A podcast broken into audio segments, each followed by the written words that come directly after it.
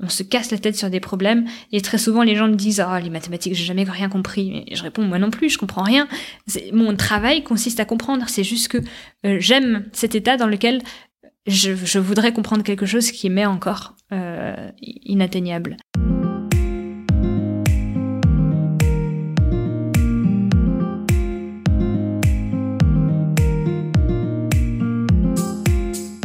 Bonjour à tous. Quelle joie et fierté pour moi de vous accueillir dans ce tout premier épisode de mon podcast Tête à tête chercheuse. J'ai eu le plaisir de recevoir Nastasia Pouradier-Duteil, qui est chercheuse en mathématiques à INRIA. L'INRIA, c'est un institut de recherche en mathématiques et en informatique. Nastasia fait des maths appliquées à la biologie. J'ai été très heureuse qu'elle accepte mon invitation d'enregistrer mon tout premier épisode. J'ai adoré notre conversation, durant laquelle on est revenu entre autres sur son parcours, elle nous a dévoilé son expérience de la prépa, de sa vie en école d'ingénieur, de sa thèse aux États-Unis. Et on a discuté également de sa pratique de la recherche, qui est loin d'être solitaire, de ce qu'elle en aime, de ce qu'elle aime moins. Et évidemment, on a parlé des maths qu'elle fait et qui la passionnent. Elle a d'ailleurs des applications qui sont très variées, ça va du développement des mouches drosophiles à l'étude de la dynamique des populations. Au détour de notre conversation, on a abordé beaucoup de choses. On a passé pas mal de temps à expliquer le système post-bac français, les chemins qui peuvent mener à notre métier, à savoir licence, master, doctorat ou bien prépa, école d'ingénieur, etc., etc. Et on a expliqué en quoi consiste précisément un doctorat, quel concours passer pour devenir chercheur et chercheuse et quelles sont les épreuves qui les constituent. Et enfin, Nastasia nous a gentiment expliqué les instabilités de Turing, qui est une théorie qui cherche à expliquer la formation de motifs chez les animaux, par exemple les rayures sur les zèbres. Bref, c'était une conversation très enrichissante. Donc, je n'en dis pas plus et je vous laisse le plaisir de la découvrir. Bonne écoute.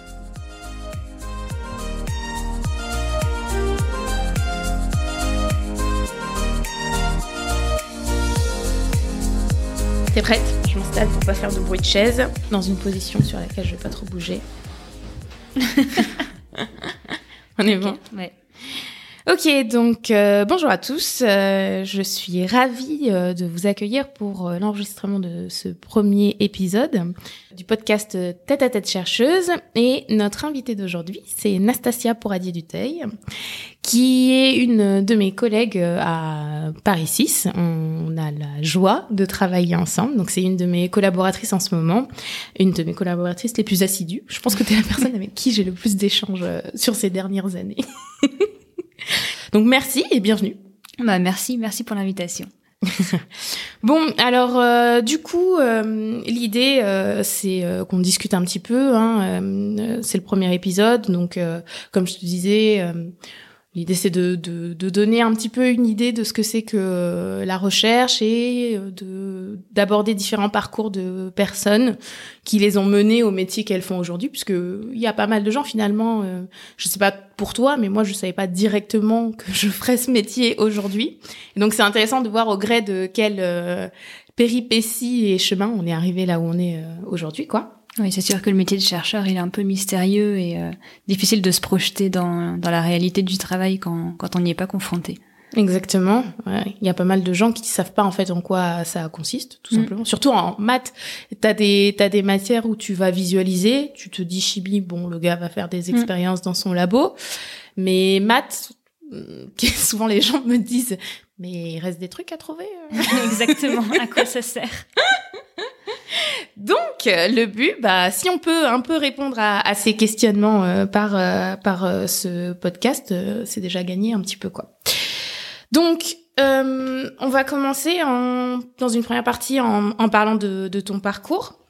Alors donc j'ai regardé très attentivement ton CV que j'ai regardé en détail et donc j'ai vu que tu as eu le bac en 2010, 2007. C'est ça, ça? ouais. Ouais. Alors quel bac euh, quel bac t'as eu? Quel bac t'as passé? Moi j'ai fait un bac scientifique euh, avec option internationale euh, anglophone euh, et euh, spécialité mathématiques. D'accord, donc ça veut dire que t'avais des cours en anglais, non? Oui, voilà, j'avais une grosse partie de cours en anglais, histoire, géographie et littérature en anglais, et ça jusqu'à la terminale. Donc c'était vraiment un parcours que moi j'ai adoré, qui était très complet. Et en fait, jusqu'à la fin de mes études, je savais pas si je voulais faire de la littérature ou faire des sciences. Les deux me plaisaient énormément.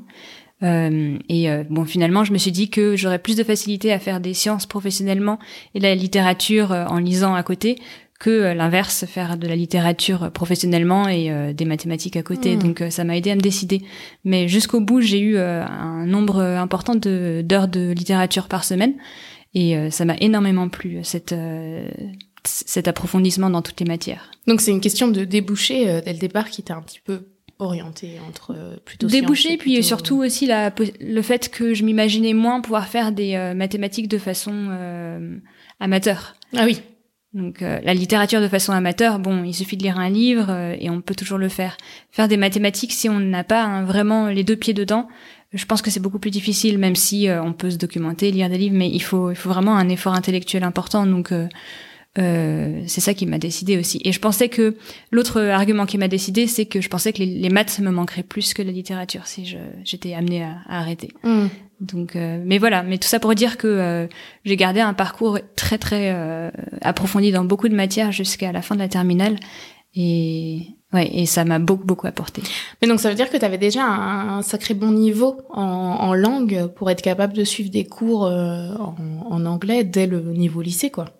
Oui, en fait, j'ai appris l'anglais euh, très tôt euh, parce que j'ai euh, habité une partie de ma vie en Thaïlande et j'étais dans une école américaine là-bas pendant trois ans dans mon enfance. Et donc, du, du, fait de cette école américaine, j'ai appris l'anglais dès dix ans. Et en rentrant en France, par la suite, j'ai été scolarisée au lycée international de Lyon, où j'ai pu continuer à, à, suivre des cours en anglais. Donc là, il n'était pas question d'apprendre l'anglais, mais de suivre des cours en anglais euh, donc d'histoire géographique. De maintenir un certain niveau quelque part. Et puis de continuer à l'approfondir, évidemment. Hmm. Mais oui, oui, c'est pour ça.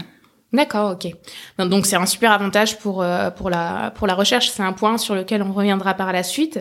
Euh, mais euh, c'est vrai que une grosse partie de notre métier, comme c'est à l'international et que les scientifiques sont de toute nationalité, se fait en anglais. C'est la langue par défaut. Donc nos articles qu'on écrit sont en anglais. Quand on fait des conférences internationales, c'est en anglais, etc. Donc toi, t'arrivais déjà avec cet avantage de de bien maîtriser la langue, quoi. Euh, donc, euh, si je reviens au lycée, donc tu dans un lycée international, et donc euh, par rapport aux maths, quel était ton rapport à, à cette matière quand tu étais au lycée? Est-ce que tu aimais ça ou est-ce que pas plus qu'une autre matière? Enfin, c'était quoi ton rapport? Si, si, moi clairement c'était ma matière préférée, à égalité avec la littérature anglophone. Euh, et j'avais beaucoup de facilité euh, pour les maths. Je me souviens que euh, j'avais pas besoin de beaucoup travailler et, euh, et, tout rentrait très facilement. C'est aussi une matière qui me plaisait énormément parce que elle pas besoin d'apprentissage de mémorisation.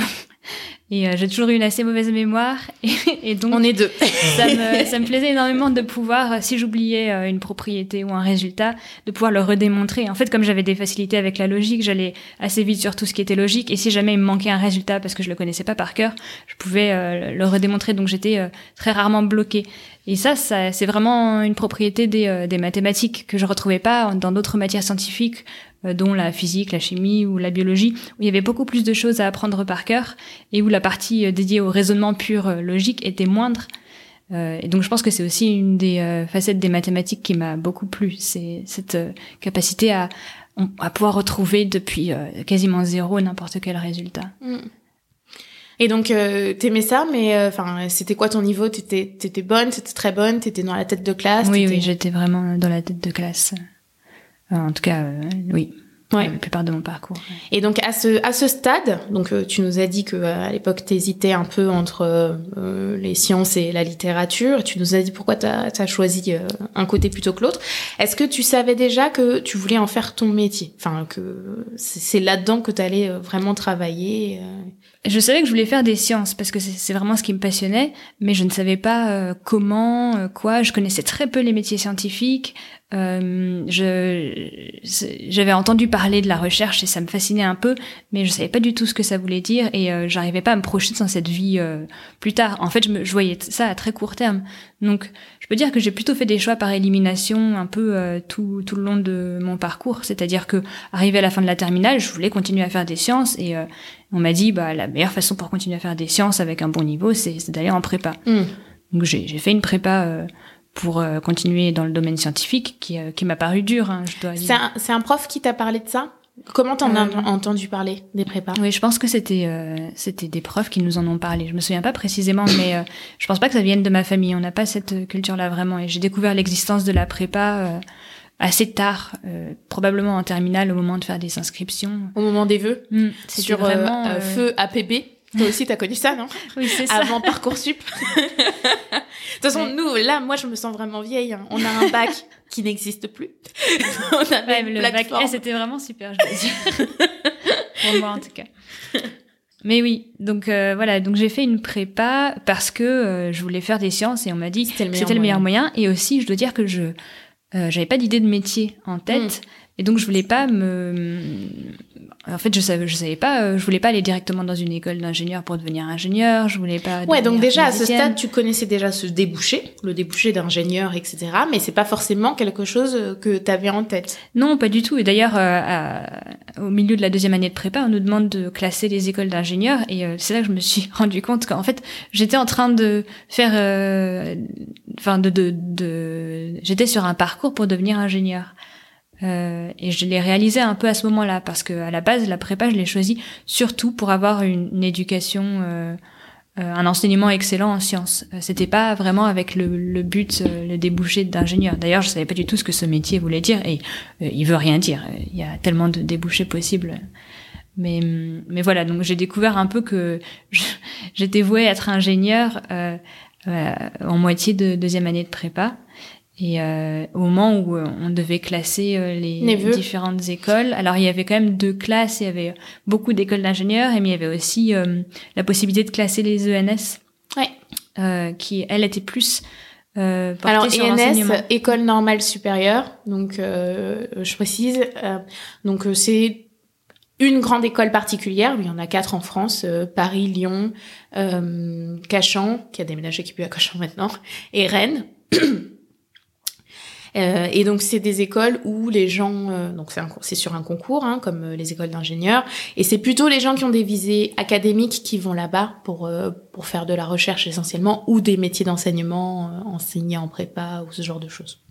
Voilà, exactement. Et nous, on nous l'a présenté comme une école pour ceux qui voulaient faire de la recherche, mais avec aussi pour ceux qui voulaient faire de l'enseignement. Et moi, j'étais sûre de ne pas vouloir devenir prof je, je voulais apprendre moi-même et, euh, et, et pas consacrer ma vie à enseigner, même si euh, j'étais pas contre que ça soit une petite partie de ma vie.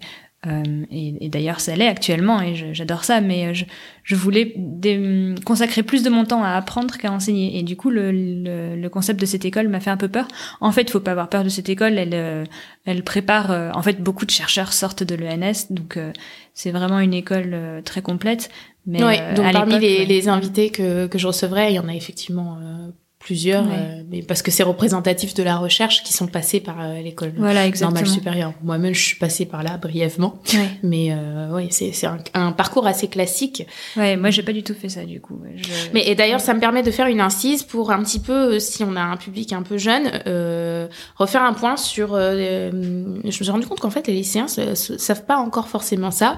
Donc après le bac on a le système LMD, euh, donc, euh, qui est donc dans un premier temps licence. La licence c'est en trois ans. Ensuite le master. Le master c'est en deux ans. Et après doctorat. donc ça, ça dépend des matières, mais chez nous en maths c'est plutôt traditionnellement trois ans. Et donc dans ce système, ça c'est le système complètement à l'université sincère la spécificité française des classes préparatoires. euh, et donc les deux années de classe préparatoire sont équivalentes à, euh, quand on sort de là, on a un niveau L2. Et donc pour ceux qui n'ont pas réussi à, à, intégrer une grande école, ils peuvent aller en L3. Ceux et qui n'ont pas réussi, ceux qui le souhaitent d'ailleurs. Sur la ce qu'ils veulent. On peut très bien Absolument, décider à la fin de notre prépa qu'on ne veut pas devenir ingénieur, ne pas intégrer une école d'ingénieur qui prépare au métier d'ingénieur et euh, intégrer la, la, fac qui euh, peut. Euh, Je connais beaucoup de gens, j'ai beaucoup d'amis qui ont fait ça d'ailleurs. Mm. qui peut préparer, enfin qui, qui, reste peut-être un peu plus théorique selon les cours qu'on choisit. En tout cas, avec une panoplie de cours qui est plus à la carte.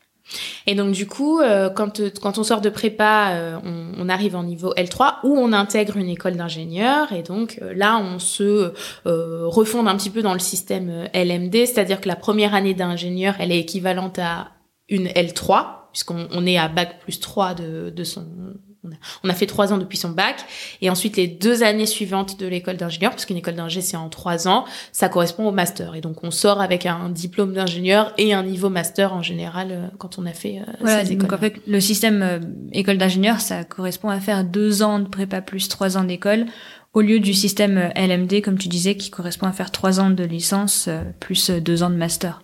Finalement, à la fin, on arrive avec cinq ans d'études et le même niveau. Euh, ouais, et avec des passerelles possibles entre les deux. Exactement. Donc c'est ça, ça c'est un point qu'il faut bien garder en tête, c'est que il y a pas mal de choses qui sont pas figées et en fait on peut vraiment aller d'un système à l'autre. Il y a plein de chemins possibles, les concours, les entrées sur dossier. Par exemple l'ENS dont on a parlé, on peut y entrer sur concours, mais on peut également y entrer sur dossier mm. euh, en ayant un statut, parce que les, les personnes qui intègrent l'ENS ont un statut particulier, c'est des fonctionnaires, donc ils ont un salaire poursuivre des cours, ça peut paraître un petit peu bizarre, mais euh, c'est parce que euh, ils s'engagent ensuite à donner 10 ans de leur vie pour euh, l'État français. Donc c'est comme si l'État français misait sur eux quelque part. Et mais on peut aussi y accéder par dossier. Et donc là, par contre, on, on a le statut de ce qu'on appelle auditeur libre. Donc on n'est pas payé, mais on suit la même formation, les mêmes cours que que les normaliens, qui sont les gens qui sont rentrés par concours. Et à la fin, par contre, on ne doit pas les 10 ans, puisqu'on n'a pas ce statut euh, un petit peu euh, particulier. Enfin, tout ça pour dire, sans rentrer dans des détails trop euh, techniques, qu'il y a des tas de ponts pour passer de la prépa à la fac, de la fac à des écoles, des écoles pour retourner à la fac. C'est assez c'est assez flexible et euh, souvent c'est au gré des rencontres euh, avec les gens qu'on se rend compte que tiens on veut plutôt se diriger vers là etc c'est ça qui ressort beaucoup quand on discute avec euh, avec les personnes. Moi par exemple je suis rentrée avec un dossier donc je suis rentrée en tant qu'auditrice libre à, à l'ENS Lyon et ensuite j'ai rencontré des gens qui m'ont offert une bourse et je suis arrivée en master à Nice et ça c'est des trucs c'est au gré au gré mm. des rencontres quoi. Tu peux pas savoir à la oui il faut pas avoir peur de bifurquer. Mm. Ça, je pense que, enfin, c'est peut-être moins vrai avec les nouvelles générations qui sortent actuellement de euh, lycée, mais euh, j'ai senti quand même une pression euh, sociale et euh, venant de l'enseignement sur le fait de euh, devoir faire tout rapidement et, et, finir ses études le plus vite possible avec le, le plus d'années d'avance possible. Et, et, je suis je voudrais mettre en garde contre cette mentalité. je pense qu'il est tout à fait euh, enrichissant de, changer, euh, de bifurquer pendant son parcours si c'est bien motivé, euh, de prendre plus de temps si on en a la possibilité et, et de se poser des questions tout au long de son parcours. Et, et, je trouve qu'on on a le droit de pas savoir aussi. Et en fait, mm. enfin, quand j'en discute avec les gens qui m'entourent, ben, on était beaucoup à pas savoir. Mm. Vraiment, on était vraiment beaucoup à, quand on a démarré, ne pas savoir qu'on finirait à, par faire ce métier. Euh, pour tout un tas de raisons. Euh, déjà aussi parce que certains euh, d'entre nous pensaient ne pas en être capables. Je ne sais pas de qui je parle, mais c'est le fameux syndrome de l'imposteur dont, on est beaucoup à souffrir. Mais enfin, voilà, c'est assez commun de se laisser guider et d'avancer au fur et à mesure. Et c'est pas grave si au lycée on sait pas déjà ce qu'on veut. Euh, avec certitude et qu'on sait pas que on fera telle licence et ensuite on ira dans telle école et on, décrochera tel master. Il faut aussi savoir accueillir les événements au fur et à mesure. Oui, oui, c'est vraiment l'expérience qui nous amène euh, ces, ces idées de, de, choix professionnels. Comme tu disais, c'est les rencontres, c'est euh, c'est un cours, c'est c'est un prof. Mais là, tu vois, c'est vraiment l'expérience qui parle, je trouve, parce que je, enfin, quand je sais pas pour toi, mais quand on était à la place des, des lycéens, T'avais l'impression que voilà, fallait un chemin tout tracé et que euh, il fallait euh, surtout pas fermer les portes. Ouais. Ça c'était vraiment le garder les portes ouvertes, c'était vraiment le motto des euh, des profs. Je pense que les portes on peut les rouvrir. Ouais. Oui, c'est vrai. C'est vrai. Beau message. et donc du coup alors donc tu fais ta classe prépa à Lyon, t'es de Lyon à la base exactement. et donc t'as fait le choix de rester à Lyon pour ta classe prépa? Oui. Oui, oui. C'est euh, vraiment, c'est, euh, C'était mon choix, oui, oui. Je voulais rester à Lyon. De toute façon, il y a des bonnes classes prépa. Ouais, ouais, il y en a une. C'était à quel... Au Lazariste, ça s'appelle. Euh, qui, est, qui est une très bonne euh, classe préparatoire, très petite, avec une ambiance un peu familiale, pas du tout compétitive. donc voilà, moi j'ai trouvé ça très dur. voilà, je tiens à le dire. La, la prépa, c'est c'est pas fait pour euh, tout le monde dans le sens où c'est du travail très scolaire, donc il y, a, y, a, beaucoup de gens qui préféreraient aller à la fac et avoir déjà de l'indépendance dès le, la fin du lycée, avec, avec ses horaires, ses, ses, périodes de révision, etc. La prépa, c'est vraiment un mode de, de, fonctionnement qui ressemble au lycée et qui encadre très fortement les, les étudiants. on a on a des contrôles toutes les semaines, on est obligé de travailler. Euh, voilà. Et par contre, scientifiquement, moi, j'ai, j'ai, ça m'a permis de m'épanouir euh, énormément. J'ai adoré les cours qu'on a suivis là-bas. Par contre, la charge de travail, je l'ai trouvée très difficile. Mais mais tu trouves pas que c'est formateur Enfin après tu sors de là, tu as une force de frappe en termes d'intensité de, travail qui est assez hallucinante quand même. C'est très formateur, oui. Mais je dirais pas que c'est euh, l'unique façon de. C'est pas le seul. Euh, ça, je, je suis d'accord avec toi. Oui, oui. Il y, a, y, des, y a des qualités, mais je dirais que c'est vraiment fait pour les gens qui sont prêts à travailler de cette manière-là particulièrement. Et euh, moi, je pense que j'étais euh, j'étais assez faite pour cette manière de travailler. Je trouvais que être encadrée à ce point et, euh, et avoir des, des deadlines régulières, parce qu'on on avait des contrôles toutes les semaines, donc ça forçait à travailler les matières de manière hebdomadaire. voilà, ça me correspondait, mais j'ai détesté le message élitiste qu'on nous faisait passer en prépa. La prépa, c'est bien.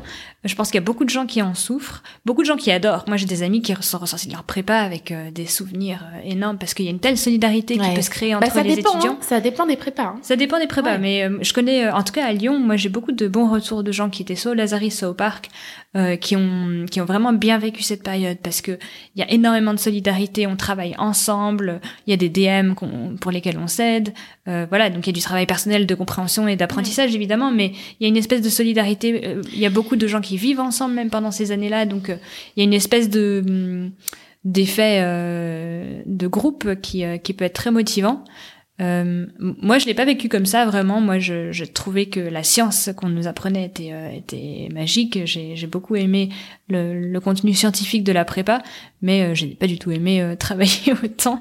J'aurais bien préféré avoir plus d'heures libres de mon temps. Et mais à, à, la fin, je dois, je dois avouer que effectivement, les connaissances que ça apporte et les méthodes de travail, j'ai j'en retire énormément de choses. Je me souviens encore très très bien de, de beaucoup de cours que j'ai eu en prépa. Beaucoup mieux que ceux que j'ai eu par la suite. Ben, je pense que moi aussi, hein, il y, a, y a vraiment euh, des, des, résultats fondateurs. Après, c'est peut-être aussi le contenu, parce que c'est des résultats tellement fondateurs que tu réutilises énormément dans les cours d'après qui font que au fur et à mesure ça a, ça a marqué et imprégné. Peut-être, mais aussi la, la, manière dont on les apprend. Ouais, c'est vrai. Euh, c'est vrai. On, les apprend euh, encore et encore et encore. C'est pas juste un concours à la fin. En fait, il faut pas le voir comme ça. C'est que on est préparé à ce concours en, en ayant des euh, des contrôles euh, continus tout, tout, au long de l'année. Donc ça force à, à, apprendre encore et encore. Sûr. et voilà. Et puis il suffit d'avoir des bons profs. Et moi, ceux que j'ai eu étaient très bons pour que on, on connaisse ces résultats en profondeur. Mm. Euh, donc voilà, il y a, euh, voilà, encore une fois, la prépa, c'est, euh, ça peut être très bien, mais ça peut être pas du tout notre monde. Moi, je connais des gens qui ont détesté, comme des gens qui ont adoré. Moi, je suis un peu au milieu, dans le sens où certains côtés oui, certains côtés non. Euh, voilà, donc faut pas hésiter à y aller si jamais on pense que c'est fait pour nous, et faut pas hésiter à, euh, à envisager une autre voie. A, je connais... Et c'est pareil, on peut changer en chemin. Et, on je connais des gens qui ont fait une année de prépa et c'était pas pour eux, et ils sont ensuite allés en L2 en fac, et ça s'est hyper bien passé en mm. fac. Tout à fait. Euh, pareil. Encore Moi, je connais des gens qui ont fait la fac depuis le début, qui sont actuellement en thèse. non, c'est absolument. Et donc, euh, à, la fin de, ta prépa, toi, tu as intégré une école d'ingé.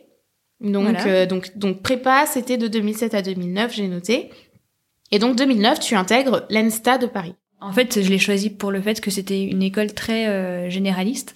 Encore une fois, je ne pas fermer de porte. Voilà, exactement. Comme je savais pas ce que je voulais faire et, et que je voulais faire le plus de sciences possible euh, je l'ai choisi pour deux critères. Premièrement, c'était très généraliste, donc on continuait avec beaucoup de matières scientifiques qui allaient euh, de euh, des mathématiques appliquées à la mécanique des fluides, en passant par la mécanique du solide aussi, la physique quantique.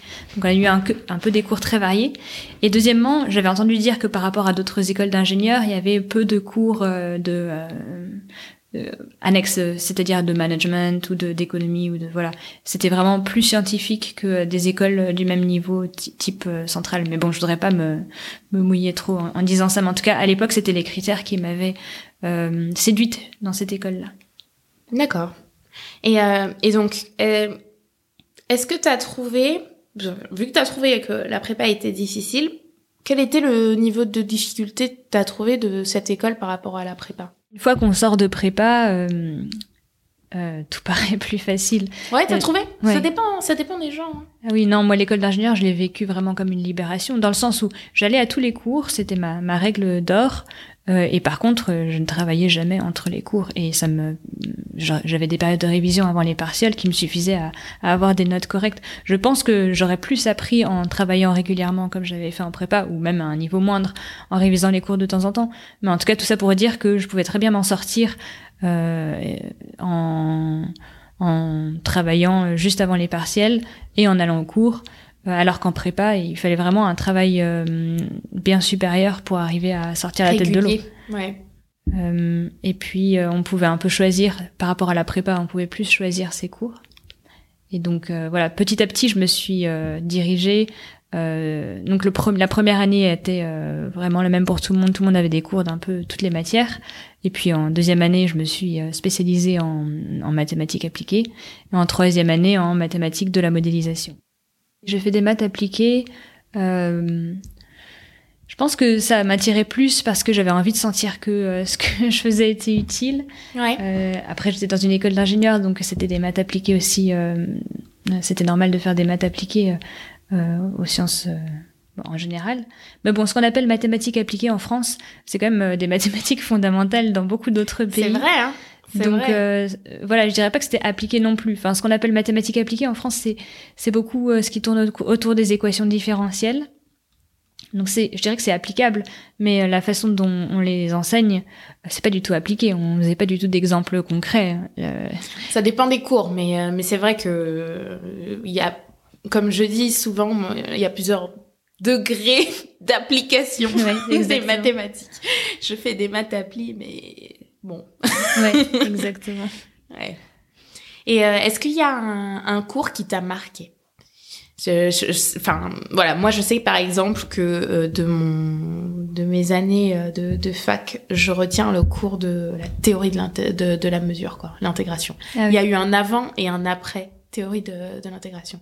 Ça a vraiment changé, ça a shifté mon monde. J'ai adoré ce cours et, et en fait, si tu veux, avant par exemple, j'aimais pas les probas. J'aimais pas les probas parce que les probas, c'est quoi? C'est du dénombrement avant. Quand t'as pas la théorie de la mesure, c'est essentiellement du, du dénombrement. Et je suis nulle en dénombrement, c'est une catastrophe. Alors que dès que t'as introduit la théorie de la mesure et tout, enfin, je trouve ça tellement joli toute la théorie des, des, probabilités avec ça. Bah, ça, c'est toi qui, qui m'y a converti. J'avoue que jusqu'à cette année, je, je voyais ça vraiment d'un mauvais œil. Et, euh, et dans notre dernier projet, tu m'as obligé à m'y mettre. Et je dois, je dois avouer que c'est dictatorialement. C'est très beau. Mais ça, je savais pas du tout. Non, ça d'ailleurs, ça me plaisait pas trop en école euh, d'ingénieur. La dernière année d'école d'ingénieur, j'ai aussi suivi en parallèle des cours euh, à l'université euh, Sorbonne, Pierre et Marie Curie. Et l'un de ces, alors il y avait beaucoup de cours très théoriques, mais l'un de ces cours m'a énormément plu. C'était le cours de théorie du contrôle mmh. donné par Emmanuel Trella. Et, et ça, ça m'a énormément plu parce que c'était des mathématiques très belles, très jolies. On, on, comprenait tout, tout était clair. Et à la fois, j'avais l'impression qu'il y avait pour une fois une application concrète, c'est-à-dire que ce qu'on essaye de faire en théorie du contrôle, c'est c'est pas seulement de résoudre une équation, c'est d'inventer euh, une méthode pour atteindre euh, un objectif donné. Euh, c'est par exemple quels sont euh, les coups de volant à donner pour garer une voiture. Ça, c'est de la théorie du contrôle. Donc, on contrôle la voiture avec l'accélérateur et le volant, et le but qu'on veut obtenir, c'est arriver à garer la voiture dans sa place de parking. Donc, on sait tous que c'est assez compliqué. Il, suffit pas de tourner les volants le volant à droite et, et de se ranger. Il y, a, il y, a, un certain nombre de manœuvres à faire. Bon, bah tout ça, c'est décrit mathématiquement par la théorie du contrôle. Ça fait partie des exemples d'ailleurs qu'on a vus en cours. Et, euh, et je pense que ça venait un peu de mon envie d'appliquer les mathématiques à quelque chose de concret.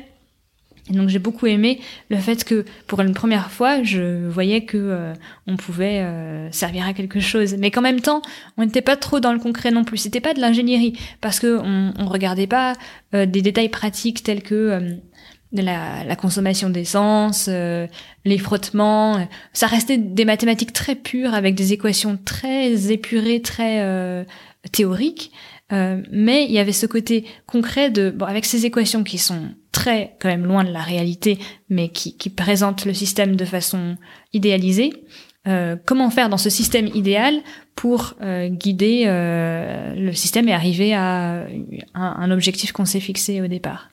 Donc c'était ce, ce, double, euh, cette, cette double, ce double côté à la fois appliqué et pratique qui me plaisait beaucoup.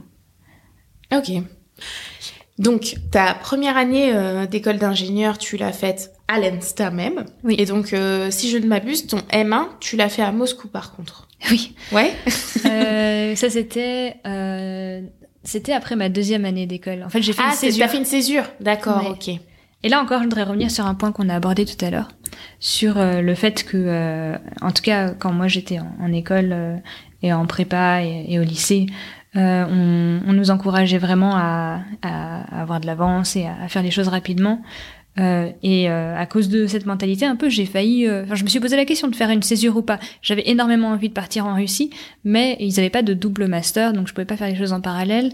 Il fallait que je fasse une euh, une césure qui m'a rajouté un an. Euh, et donc là est venu la, le dilemme est-ce que je me rajoute un an pour terminer une- un an plus tard mes études? Et euh, en fait, c'est la meilleure décision que j'ai prise de ma vie. Euh, j'ai adoré cette année. Je l'ai faite plus pour euh, découvrir la Russie que pour euh, le caractère scientifique. Donc j'ai tenu à revenir en France au bout d'un an pour vraiment remettre l'accent sur mon parcours scientifique. Parce qu'à Moscou, j'étais dans une bonne école d'ingénieur, mais enfin une fac d'ingénieur, mais j'ai plus passé d'efforts à, à apprendre la langue que. euh, Tes cours étaient en russe oui, tout dans, était ton- en dans russe. cette école-là Mm. D'accord. Donc, t'es arrivé, t'avais déjà quand même un, un, un niveau. euh, Oui, j'avais déjà un, bon niveau. un bon niveau de russe, mais euh, pas sans, sans aucune expérience. C'était ma première fois en Russie, donc euh, il a fallu que euh, que j'apprenne quand même à parler euh, euh, et pas juste à lire.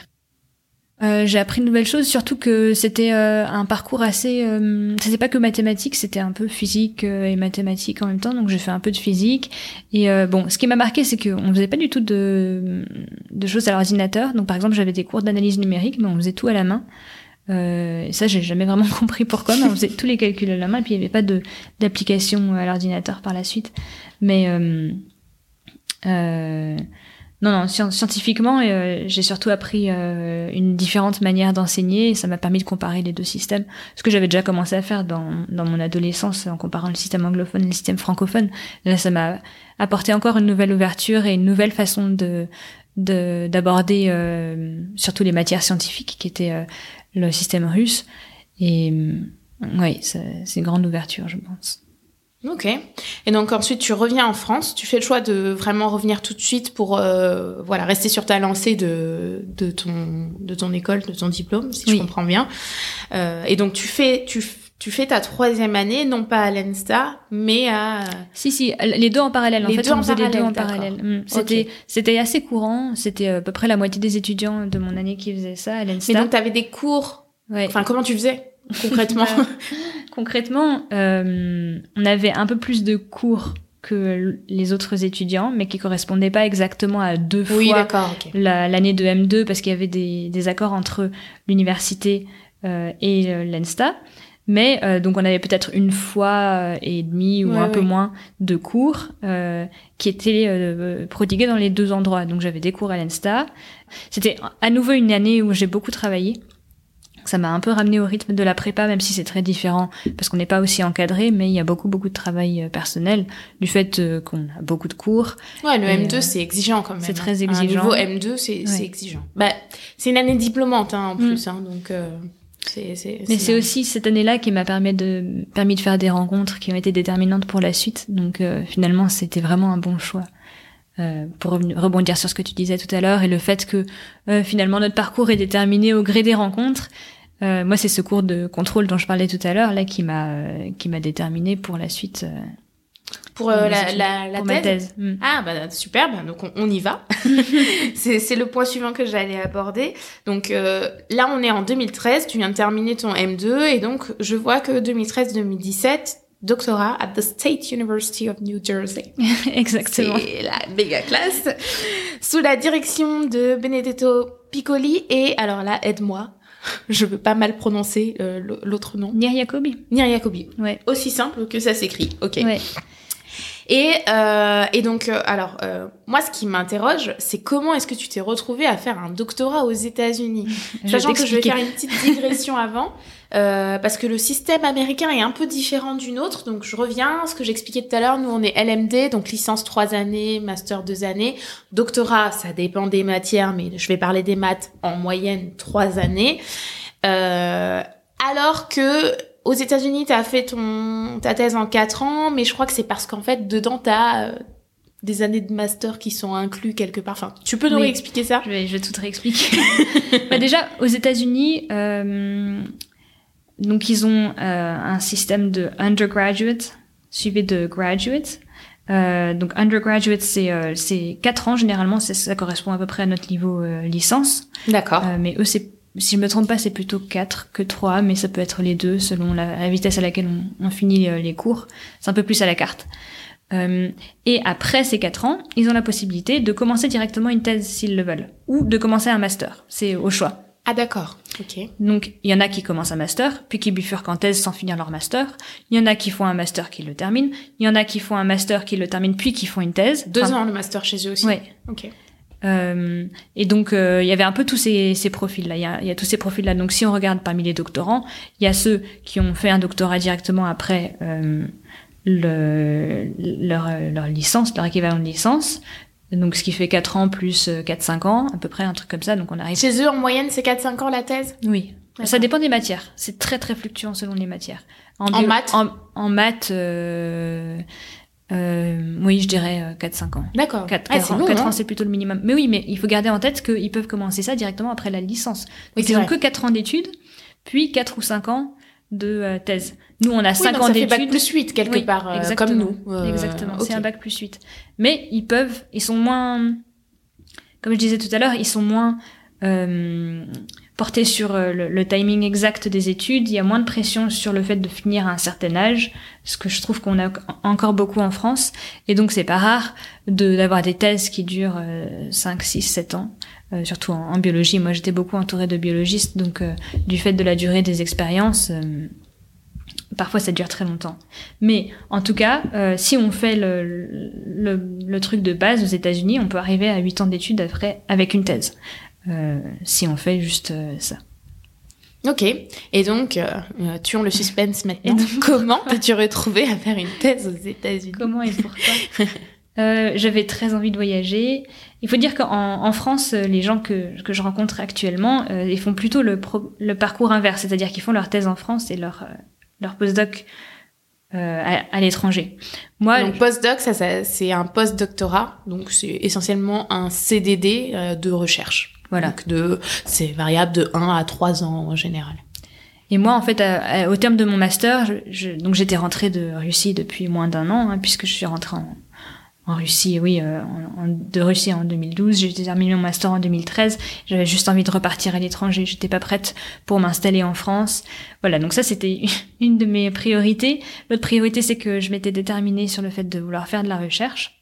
Ah, donc ça y est, à ce stade, Ouais. tu savais que tu voulais faire de la recherche. Oui. T'avais une idée plus précise de ce à quoi, de, en quoi ça Oui, consistait en de fait, j'ai fait un stage de fin d'études à l'ONERA, qui est euh, un institut de recherche en aérospatiale. Ouais. Euh, et qui m'a euh, et que j'ai fait parce que c'était un peu à la croisée des chemins entre recherche en entreprise et recherche théorique. En fait, eux c'est un institut de recherche mais pour les entreprises. Donc euh, c'était un peu euh, entre les deux. Je me suis dit bon, je vais voir ce que, si ce qui me plaît plus c'est euh, le côté appliqué ou le côté euh, fondamental.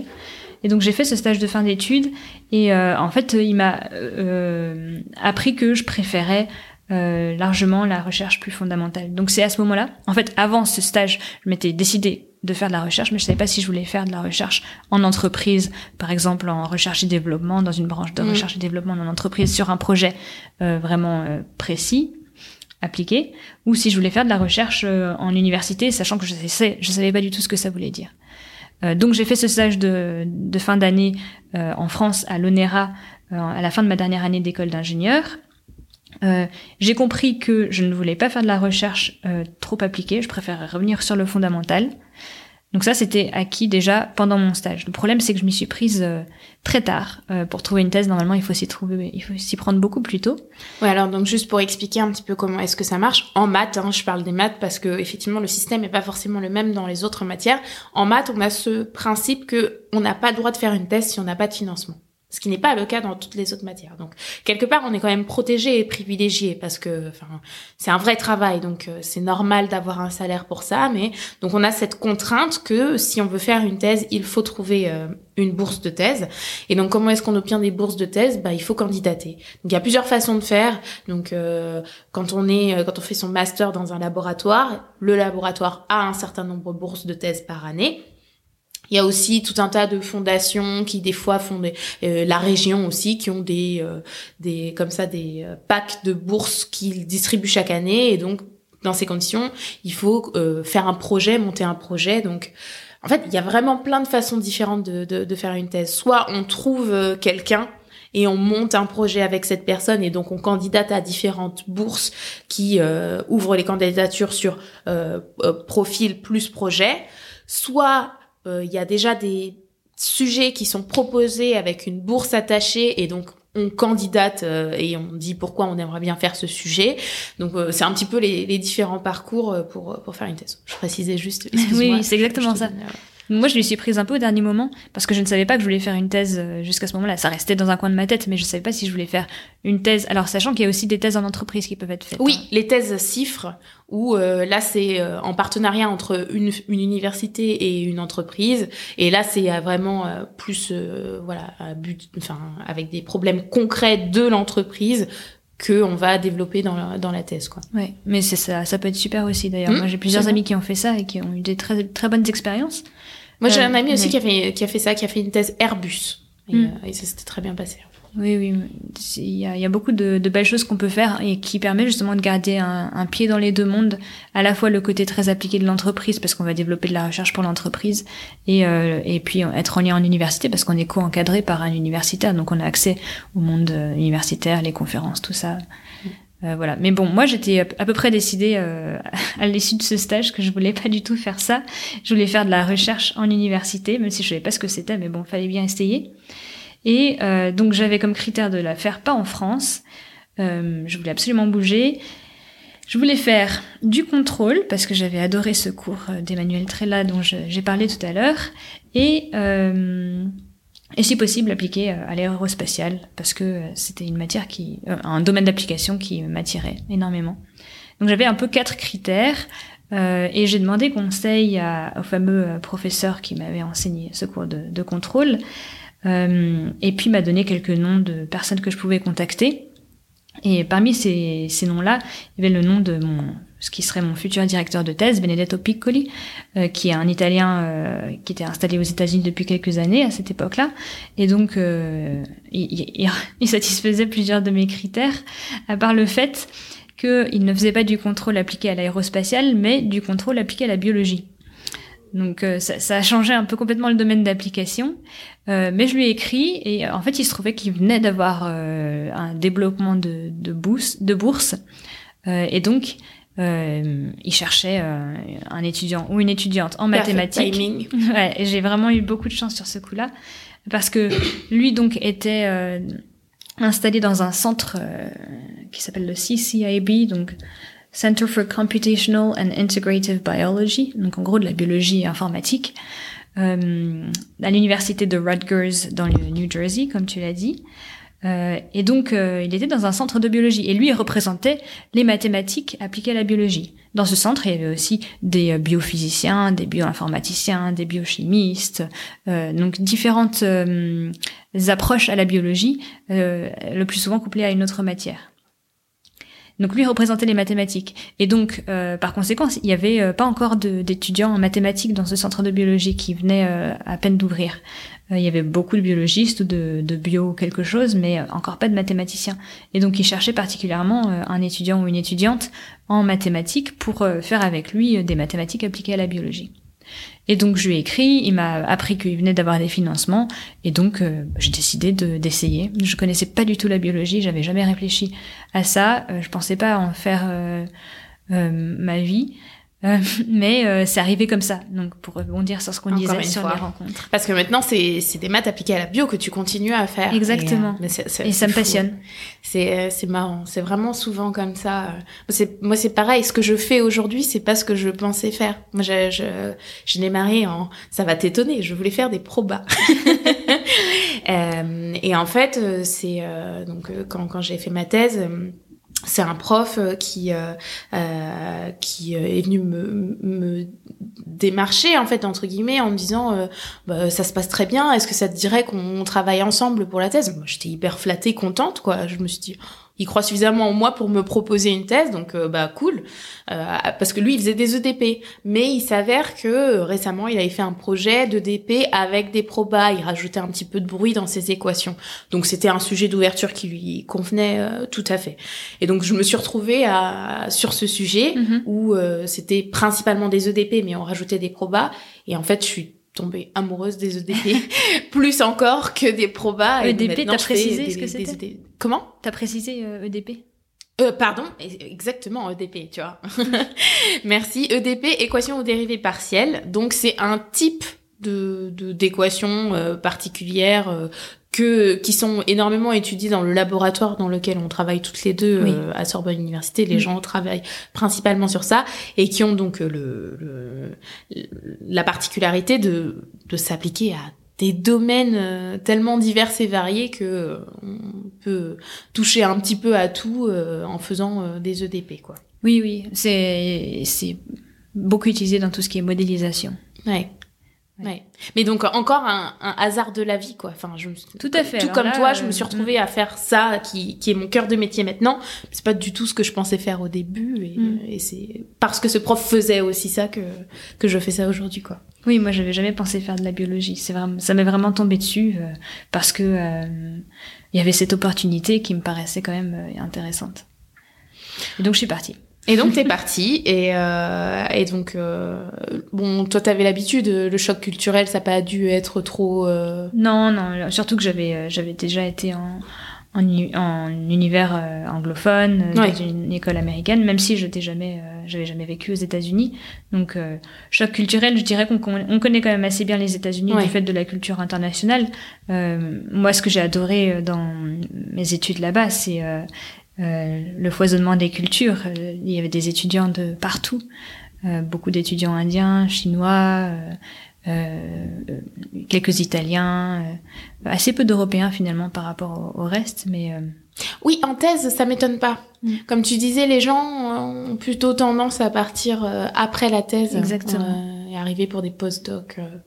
Quoique, enfin, j'ai l'impression que ces dernières années en France, comme avec tous les systèmes d'appel à projet, on a de plus en plus de fonds et donc on a de plus en plus de post-doc en France.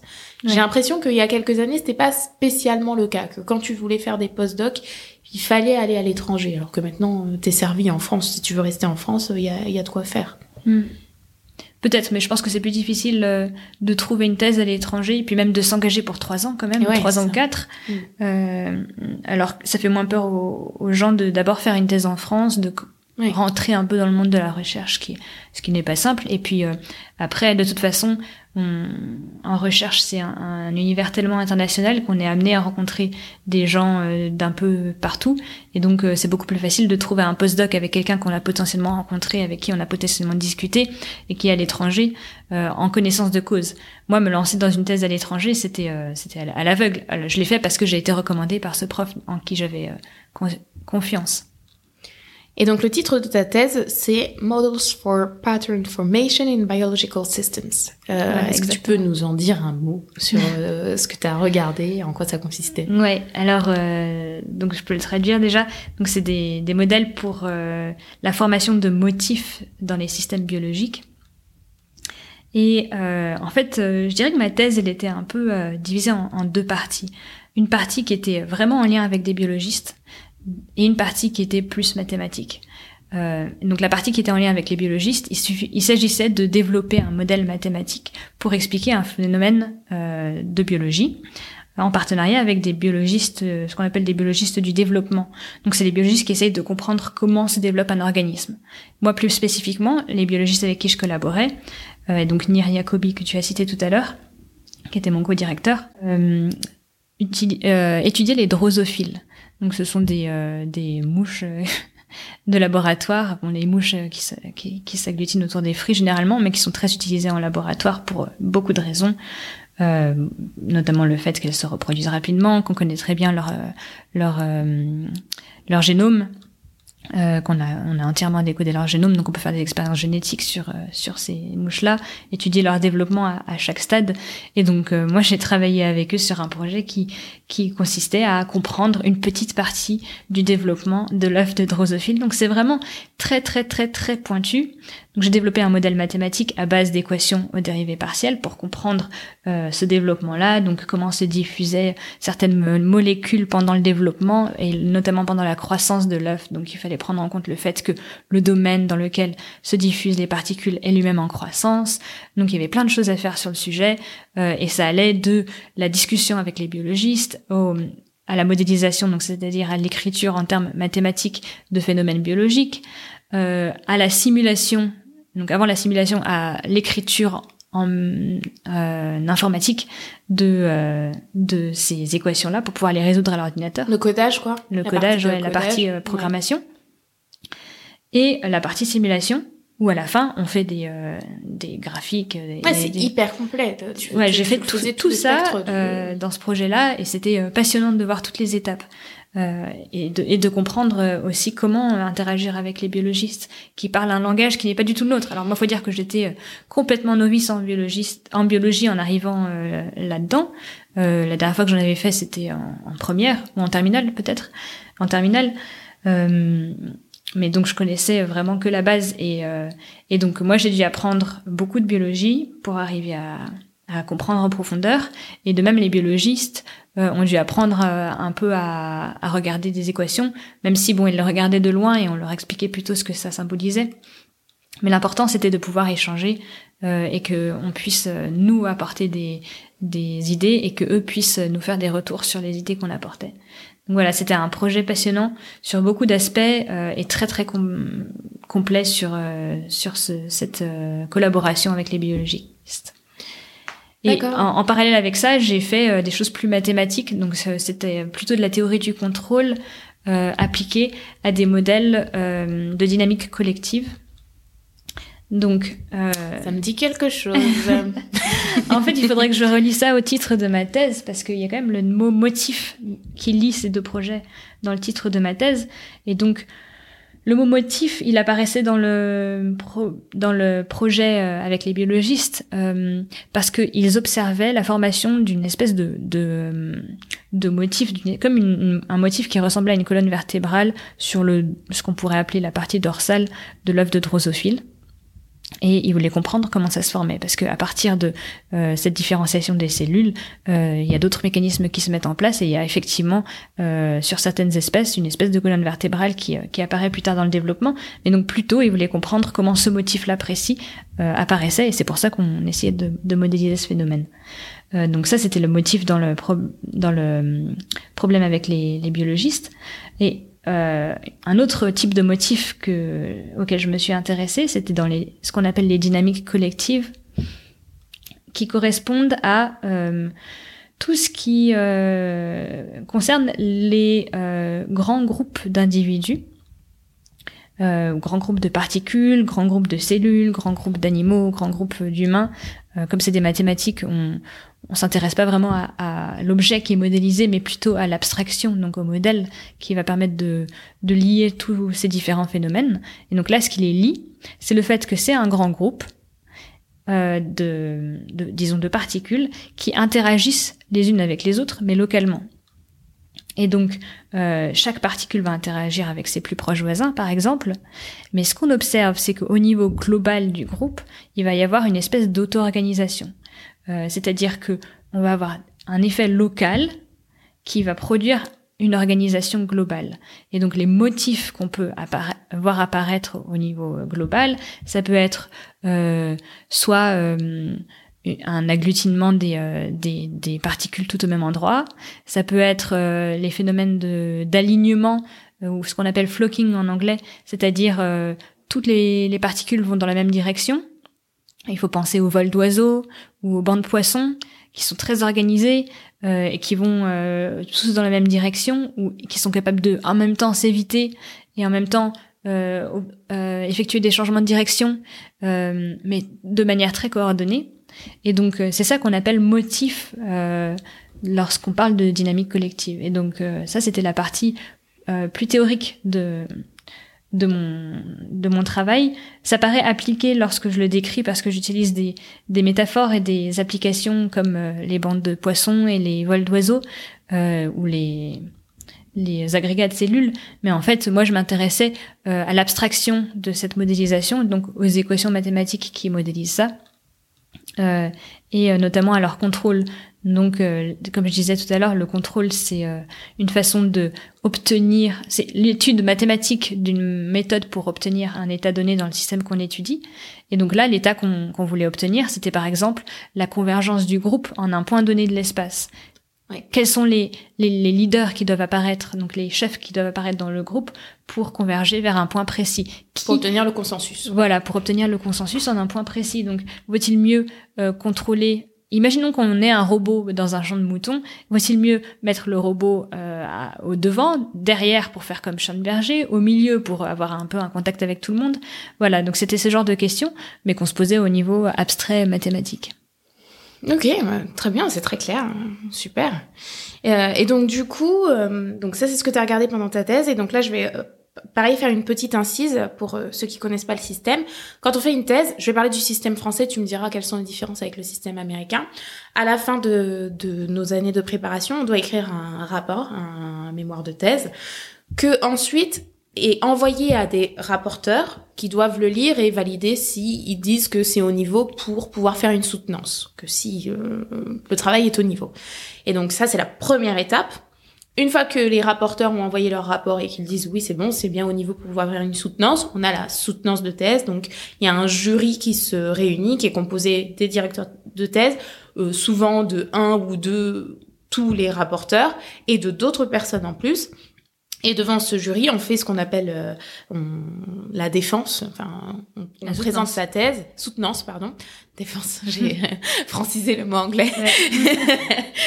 et euh, et, euh, et euh, on, donc on présente son travail. C'est on a 45 minutes, souvent le format en France. Hein, c'est 45 minutes où on présente son travail et ensuite séance de questions sur le travail. Et après, le jury se retire et va délibérer s'il estime qu'on a bien présenté son travail et qu'il est convaincu par notre travail. Il revient et on a le titre de docteur. Alors docteur euh, en mathématiques dans, notre cas de figure, on va pas être capable de vous soigner, mais on, a ce statut quand même. Et euh, bon, en maths en général, si on a laissé passer, si les rapporteurs ont dit que c'était bon, euh, il n'y a pas trop de suspense en général après la soutenance. Il y a des matières où apparemment euh, après la soutenance, ils peuvent dire euh, en fait non. c'est vrai qu'en mathématiques, on est euh, plutôt encouragé à soutenir une fois que le directeur de thèse s'est assuré de, la qualité du travail. Donc si lui, il a déjà fait un... On n'envoie pas des choses déraisonnables à la soutenance normalement. Mm. Donc ça c'est pour le système français. Aux États-Unis, est-ce que tu as ce même principe de, de soutenance Oui, oui, c'est exactement la même. C'est exactement la même chose. C'est pas exactement la même chose, mais c'est plus ou moins la plus même ou moins, chose. les détails de la formation des comités un peu différents, mais bon. Ok. Donc, euh, donc du coup, tu as soutenu ta thèse et, euh, et donc euh, je, je, vais, on va passer un peu plus sur ta fin de carrière un peu plus vite pour pouvoir avoir le temps de parler un petit peu du métier de, de chercheuse en tant que telle parce que ça fait déjà un petit bout de temps qu'on discute. euh, et donc, tu as décroché un postdoc euh, à Dauphine, donc retour en France avec Francesco Salvarani. Exactement. Et, euh, et donc, euh, bah, je vais pas, on va pas, on va pas trop parler de, de cette année de postdoc. Juste ce qui m'intéresse, c'est plutôt euh, ton rapport au concours, parce que donc petite incise encore, une fois que on a eu notre thèse, on est euh, docteur, on, on, est docteur. Ensuite, on, on a des post-doctorats qui sont des CDD, des positions euh, à durée déterminée de chercheurs. Et en France, on a la chance d'avoir des postes permanents qui sont accessibles aux jeunes chercheurs, ce qui n'est pas le cas de d'autres pays. Et c'est le, titre qu'on appelle, entre, entre autres, maître de conférence ou alors chargé de recherche. Maître de conférence, c'est dans une université. Chargé de recherche, c'est dans un institut de recherche. Donc c'est ou au CNRS ou à l'INRIA pour toi, mhm. ou à l'INRAE pour... Enfin, il y a, y a, plein d'instituts différents euh, possibles pour, pour les maths. Et donc, ça, tout ça, c'est des concours qu'il faut passer. Alors toi, comment ça s'est passé euh, Est-ce que tu as passé euh, beaucoup de concours? Quel concours t'as passé? Est-ce que tu savais direct que tu voulais peut-être faire que de la recherche? Parce que moi, je suis maître de conf, par exemple, maître de conférence à Sorbonne Université. Donc, dans mon métier, il y a enseignement et recherche. La moitié de mon métier, c'est enseignement. Alors que toi, tu es chargé de recherche à l'INRIA, tu n'as que de la recherche. Oui, tout à fait. Alors, comment s'est passé ton rapport au concours? Alors ça a commencé un peu avant parce que euh, moi je je, je, savais que je voulais pas passer toute ma vie aux États-Unis, donc à un moment il faudrait que je rentre. Euh, et euh, j'ai eu la chance de rencontrer euh, des, euh, des, Français lors de ma thèse qui m'ont pas mal guidé, qui m'ont aidé à préparer ce retour, donc qui m'ont expliqué tout ce système que tu viens de résumer et dont je n'avais aucune connaissance. Euh, faut dire que euh, à moins, d'être en contact avec des gens du système, on, on peut pas savoir comment ça se passe. Donc euh, voilà, on m'a un peu expliqué comment ça fonctionnait les concours et puis les différents types de postes qui, qui existaient. Euh, et donc, ce qu'on m'a dit, c'est bon, en première année après la thèse, il y a, y a, très peu de chances de décrocher un poste, mais bon, c'est bien de t'entraîner parce qu'il faut que les gens te connaissent, il faut que les gens voient ton nom apparaître, surtout que tu rentres de l'étranger. il faut que tu commences à, à, montrer que tu existes. Euh, et donc j'ai décidé de postuler euh, dès ma première année, euh, même si les chances étaient étaient pas vraiment en ma faveur. ensuite, ce qu'il faut dire, c'est qu'effectivement, il y, a, y a, deux types de postes, donc les postes avec enseignement et les postes sans enseignement. Moi, je préférais clairement ne pas avoir d'enseignement obligatoire à, faire. Donc les postes de chargé de recherche, c'était vraiment le Graal pour moi et je rêvais de ça. Mais il y a tellement euh, peu de postes en recherche que c'est rare de pouvoir choisir. Et en vrai, en pratique, même si des personnes qui préfèrent ne pas avoir d'enseignement, euh, il est rare que les, gens se limitent à postuler à des postes qui soient uniquement des postes de chargé de recherche. Donc ça, on, on, a finalement à ce stade, je sais pas comment ça sera dans quelques années, mais actuellement, on a assez peu de choix sur à la fois le type de poste qu'on aura et le lieu où ce sera. En tout cas, si on veut euh, avoir un choix sur les deux, on se restera vraiment énormément. Donc moi, j'ai décidé de plutôt euh, axer ma recherche de poste sur euh, l'emplacement. Donc je voulais euh, principalement, enfin j'avais choisi quelques grandes villes en France où, j'étais prête à partir, dont Paris où j'étais prête à rester. et ensuite j'ai regardé quel, quel poste il y avait à Paris. Donc j'ai postulé à la fois pour des postes de maître de conférence Ouais, j'ai découvert ça il y a mm. pas longtemps. Comme celui euh, que tu as. Et, euh, et puis des postes de chargé de recherche euh, à la fois au CNRS et à l'INRIA. un peu partout, sachant que je préférais chargé de recherche. Et puis voilà, donc le, le, concours se passe en deux parties.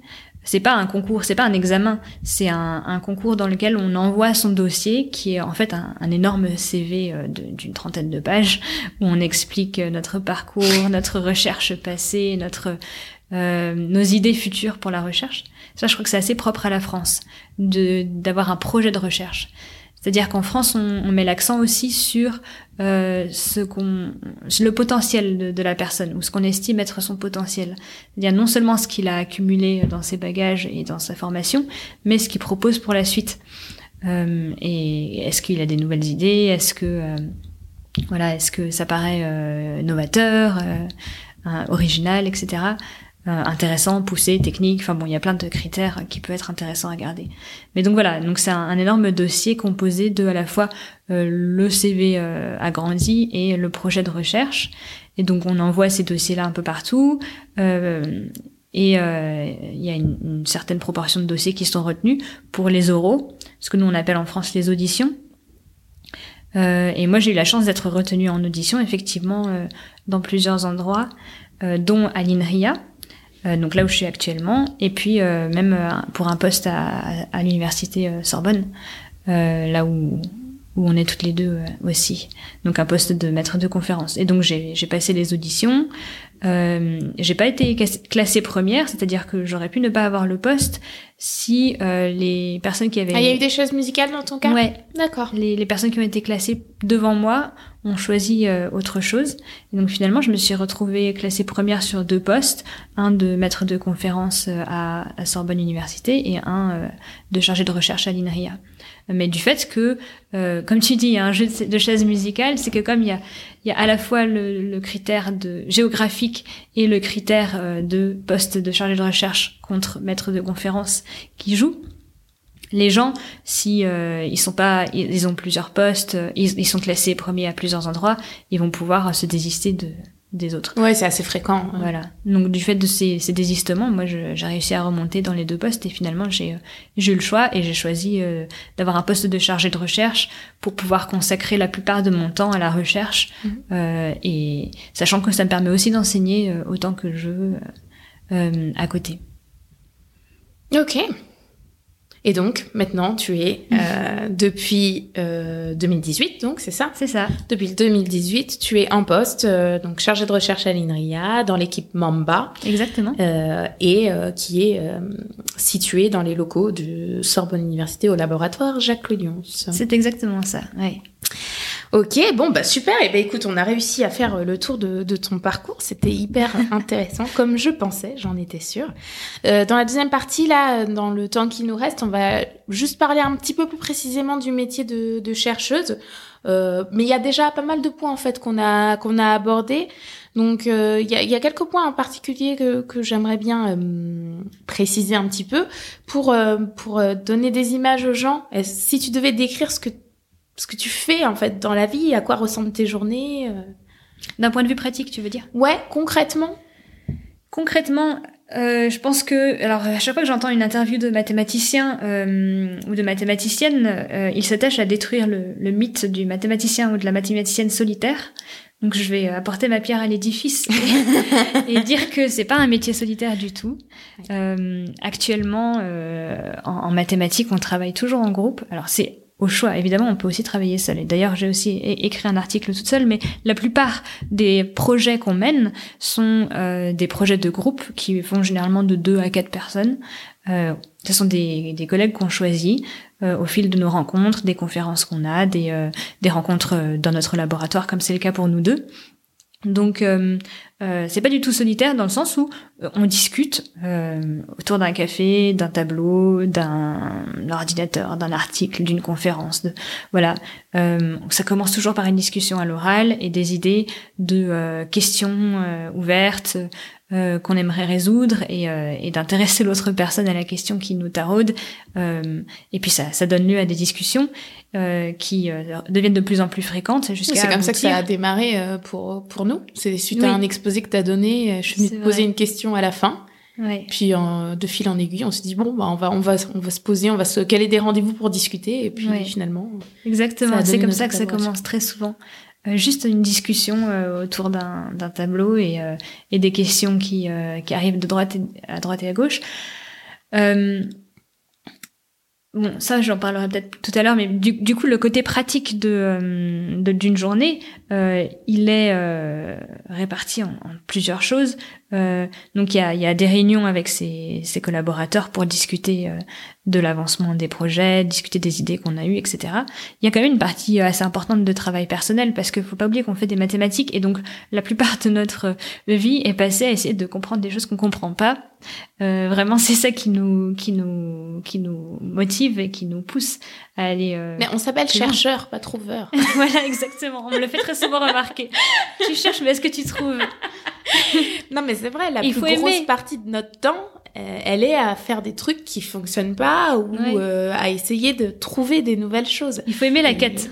Ouais, c'est ça. Parce que il y a peu de moments de, de réca et donc, euh, quand ils arrivent, il faut savoir les, euh, les savourer. Les savourer. mais généralement, ça dure pas très longtemps parce que ça amène toujours une nouvelle question qu'on a très envie de résoudre par la suite. Donc, euh... donc voilà. Mais donc, il faut aimer euh, être dans le brouillard et puis avancer à, à, à petits pas. Euh, voilà, mais donc tout ça pour dire qu'il y a quand même une, partie de travail personnel qui est du travail de compréhension. Juste, on lit des articles, on fait des calculs, on, on se casse la tête sur des problèmes. Et très souvent, les gens me disent ah les mathématiques, j'ai jamais rien compris. Et je réponds moi non plus, je comprends rien. Mon travail consiste à comprendre. C'est juste que euh, j'aime cet état dans lequel je, je, voudrais comprendre quelque chose qui m'est encore euh, inatteignable. Et donc, je, je, suis tout le temps dans cette situation un peu de, de déséquilibre. Et, euh, et je pense que c'est quelque chose qu'on recherche un peu tous parce que les moments de réca sont, sont tous très brefs et effectivement, comme je disais tout à l'heure, on a toujours envie d'aller plus loin dès qu'une réponse est trouvée. Mais alors, mais alors, qu'est-ce qui se passe par la suite? C'est c'est comme dans une dans une série, euh, la fin d'un épisode où certes maintenant quelque chose est résolu, mais qu'est-ce qui va se passer par la suite? Et donc euh, il faut aimer cette quête. Et donc euh, concrètement, une journée, ça, ça s'alterne entre des moments personnels de recherche ou de lecture d'articles ou de calcul ou de euh, juste euh, essayer de comprendre euh, un théorème qu'on ne comprend pas. Des parties des moments de la journée où on, est en, en, réunion avec des collègues pour discuter de, de, ces problèmes là des des moments d'enseignement j'en ai aussi même si beaucoup moins que un, un, un, un ou une maître de conférence euh, et puis, euh, sans oublier tous les moments euh, qui font aussi partie de notre vie de chercheur ou de chercheuse, qui sont les, les conférences et les séminaires. Alors, ce qu'on appelle séminaire en France, c'est une présentation peut-être hebdomadaire dans un laboratoire précis.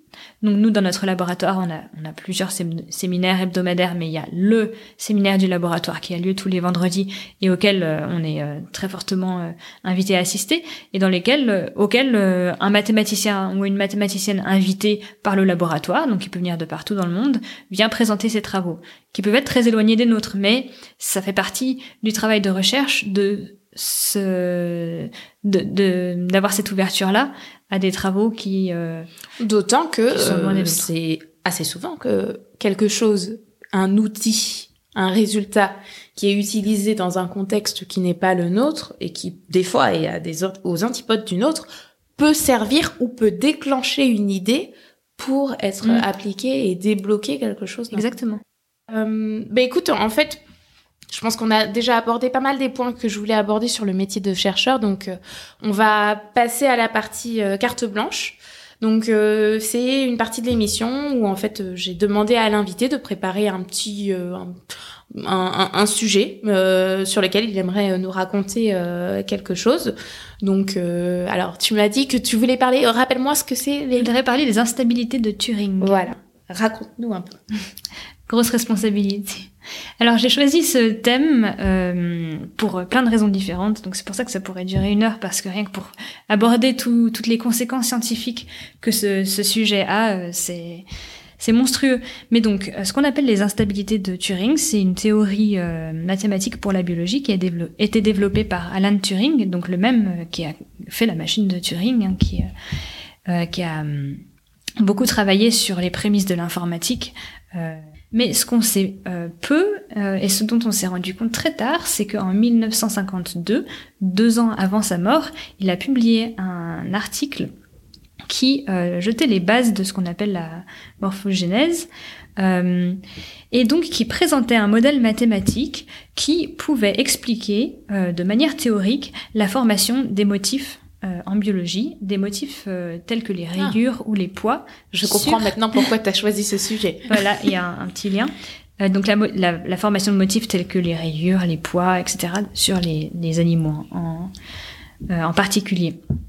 Et donc, ce, ces, ces, travaux ont, ont, eu des, des, répercussions énormes, mais ce qui est très intéressant, c'est qu'elles ont mis euh, très longtemps à arriver. Donc cet article a été publié en 1952, euh, mais les, les premières expériences, euh, les premières simulations numériques, donc qui sont toujours pas des expériences biologiques, qui ont été faites pour euh, illustrer ces euh, résultats mathématiques n'ont été faites que 20 ans plus tard, en 72, et ce n'est que en 90, donc 40 ans plus tard, qu'on a fait les premières expériences chimiques qui mettent, euh, qui, qui, montrent que ce que Turing prédisait dans ses équations existe vraiment dans un système chimique. Et alors pour aller encore jusqu'à la biologie, eh bien on est toujours dans la recherche. On ne sait toujours pas si vraiment il existe des systèmes biologiques euh, qui euh, fonctionne tel que Turing l'avait décrit. Euh, on a des réponses partielles à ce sujet, des, des, systèmes où on, y est presque, mais c'est encore une recherche très très très actuelle. Et donc pour expliquer mathématiquement ce dont il s'agit, c'est aussi passionnant d'un côté mathématique, d'un point de vue mathématique. Donc parce que Turing a mis en évidence le fait que deux mécanismes qui ont tendance à atténuer les, les aspérités, lorsqu'on les met ensemble, vont en fait créer des, euh, des aspérités, donc euh, des, euh, des irrégularités et des, des, des, signaux qui peuvent être, par exemple, sinusoïdaux ou avec des, des creux et des pics. Donc je vais essayer d'expliquer ça plus en détail. donc en fait, l'idée de Turing, c'était que lorsqu'on regarde, par exemple, les, les rayures d'un animal, ce sont des, des cellules euh, qui produisent des différentes couleurs, qui sont euh, toutes situées au, même endroit pour créer une, rayure d'une certaine couleur et puis une rayure d'une autre couleur. Et donc lui, il a euh, postulé le fait que en fait ces cellules se différenciaient à cause du fait qu'elles recevaient des signaux chimiques différents. Et donc il, il, il, a proposé un modèle, un modèle qui décrivait la, la, diffusion de ces signaux chimiques qui vont être transmis aux cellules dans, un, dans un premier temps. Euh, et donc, il a mis ensemble deux mécanismes mathématiques et aussi biologiques pour la diffusion de ces signaux. Il a dit qu'on prendrait deux substances chimiques qui réagiraient l'une avec l'autre. Il y en a une qu'on appelle un activateur, c'est-à-dire que sa présence va euh, activer la présence de lui-même et de l'autre. Et l'autre qu'on appelle un inhibiteur, c'est-à-dire que sa présence va inhiber la production de l'autre. Donc on a comme, comme ça deux substances chimiques qui réagissent l'une avec l'autre. Et bon, si on les laisse réagir, elles vont atteindre un équilibre qui sera homogène et il n'y aura rien de très intéressant à étudier. L'autre mécanisme qu'il fait rentrer dans ces équations, c'est un mécanisme de diffusion. Donc, qu'est-ce que ça veut dire qu'une molécule se diffuse? C'est euh, en fait, il faut imaginer une, tache d'encre dans un verre d'eau. Euh, au départ, on a un, signal qui est très concentré, donc on pourrait dire qu'on a un motif, un poids. Puis la diffusion va en fait atténuer cette concentration, et à la fin, si on attend assez longtemps, on va avoir quelque chose qui est complètement homogène. Donc Turing, il prend ces deux euh, molécules chimiques qui se diffusent et qui réagissent l'une avec l'autre, l'une étant un activateur, l'autre étant un inhibiteur. Donc ces deux euh, phénomènes euh, à la fois mathématiques et biologiques aurait normalement comme effet d'atténuer complètement le signal et de produire quelque chose d'homogène. Et en fait, Turing montre que sous certaines conditions, c'est-à-dire si l'inhibiteur se diffuse plus vite que l'activateur, alors au lieu d'observer quelque chose qui devient homogène, on obtient une augmentation des aspérités qu'on pourrait avoir au début dans, notre système, et donc on va avoir euh, la formation de ce qu'on appelle motif, c'est-à-dire que ah, l'une des substances chimiques va être présente euh, de façon périodique et l'autre va être euh, présente de façon complémentaire. Donc à un endroit du domaine, on va avoir la, présence de l'une des molécules, à un autre endroit du domaine, on va avoir la présence de l'autre, et ceci de façon périodique, ce qui va produire l'effet de motif. Hmm. Ouais, d'accord. Un motif, soit des rayures, soit des poids, soit selon euh, selon ce qui est fait. Et donc, donc c'est ce déséquilibre en fait dans ces exactement deux, euh, qui, qui ce qu'on appelle les instabilités de Turing. Ah, d'accord. Et, et c'est passionnant parce que c'est complètement contre-intuitif. En mathématiques, il est très connu, il est très bien connu que la diffusion, euh, qui est donc euh, ce processus de d'homogénéisation euh, dans, dans un certain domaine, a tendance à faire diminuer les aspérités et les instabilités.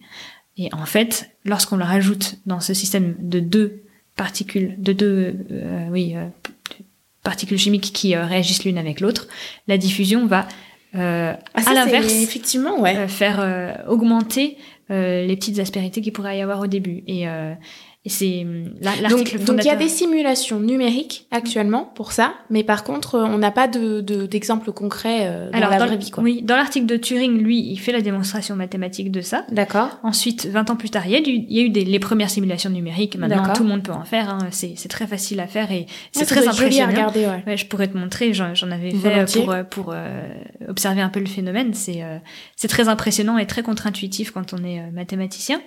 Euh, et ensuite, il y a eu des expériences chimiques qui ont mis en, en évidence le fait qu'il existe des euh, substances chimiques qui réagissent de la façon que Turing avait prédit, c'est-à-dire qu'il y a des activateurs, des et des inhibiteurs qui, quand on les met ensemble euh, et quand l'inhibiteur se diffuse plus vite, produisent ce genre de motif. Par contre, il est toujours pas connu euh, si euh, dans les motifs qu'on observe chez les animaux, il y a effectivement ce phénomène-là qui se produit. D'accord. Et ça, c'est une grande partie de recherche actuellement biologique mathématiques et biomathématiques, c'est-à-dire qu'il y a beaucoup de mathématiciens qui travaillent actuellement avec des biologistes sur cette question. Il y a, encore une fois, je vais pas faire toute la, la littérature à ce sujet, il y a énormément d'articles qui ont été produits et c'est un sujet qui est très à la mode en ce moment, qui est revenu peut-être il y a une dizaine d'années euh, euh, en, euh, en, vogue et qui fait beaucoup travailler ensemble mathématiciens et euh, biologistes parce que c'est vraiment un, un, sujet qui met en lien les deux, les deux domaines. Ouais, c'est chouette. Ben, merci beaucoup. J'ai appris quelque chose, donc euh, impeccable.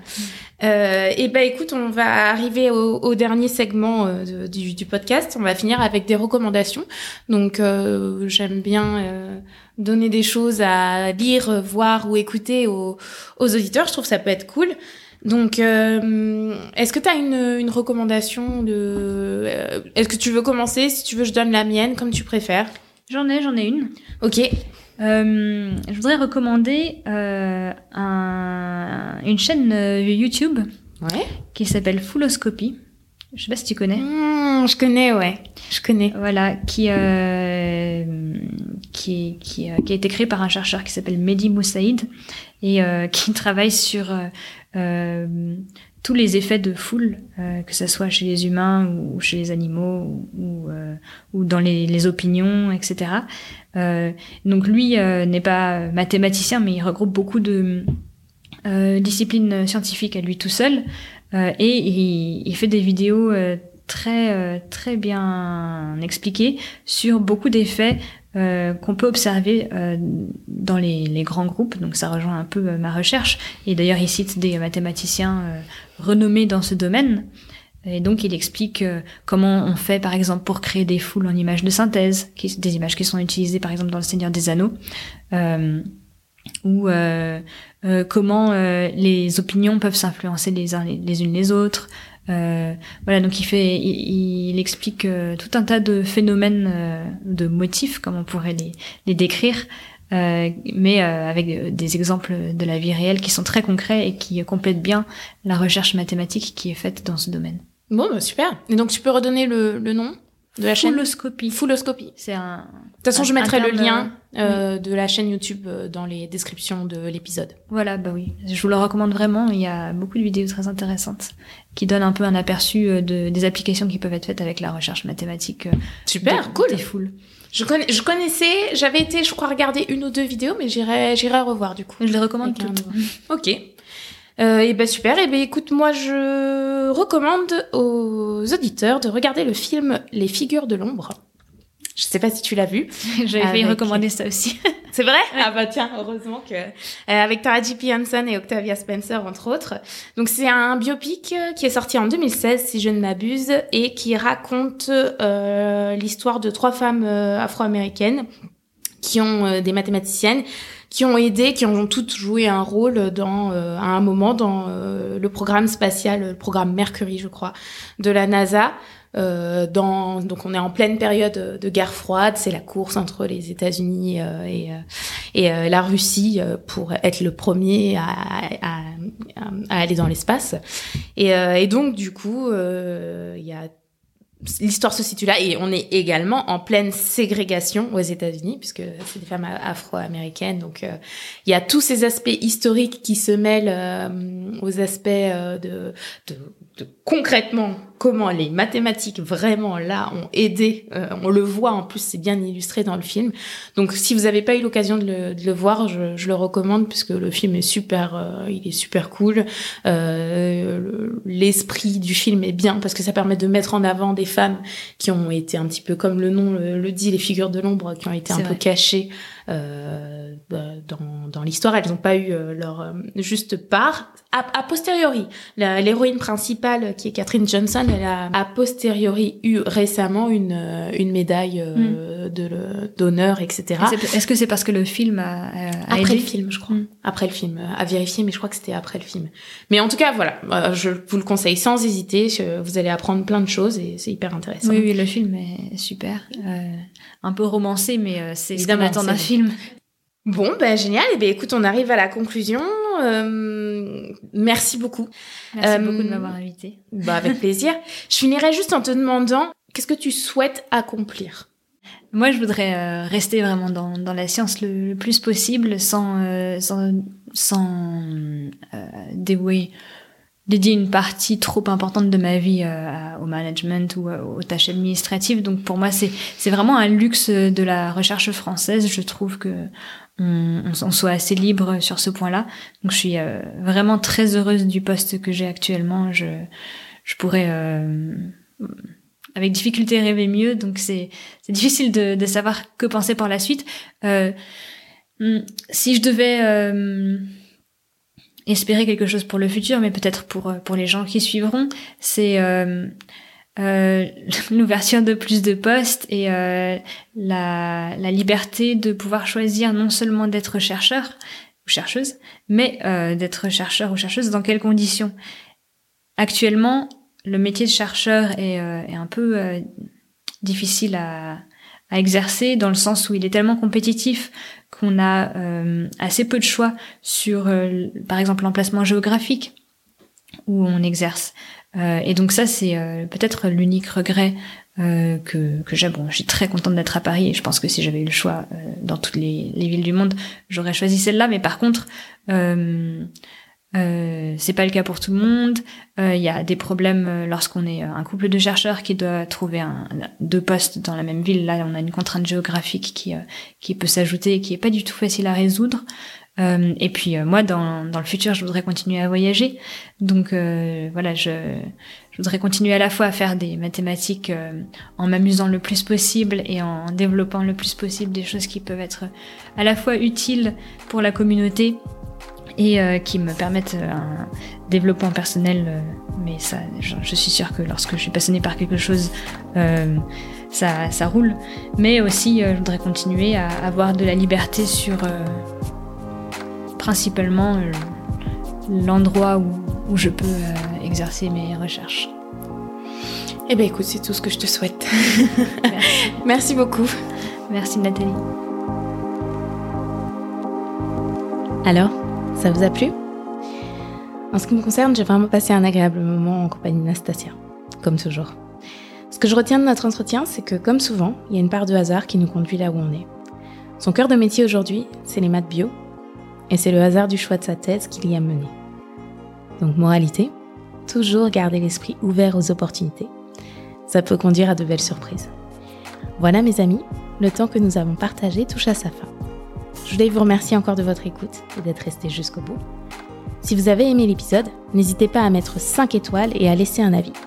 Je sais, tout le monde dit ça à la fin des podcasts, mais hélas, les algorithmes ne comprennent que ça et c'est la meilleure façon que tout ce travail et cette énergie soient partagés au plus grand nombre. Vous pouvez également vous abonner au compte du podcast sur les réseaux sociaux pour ne rien louper des épisodes à venir. Merci encore, c'était un plaisir et à bientôt dans le prochain épisode.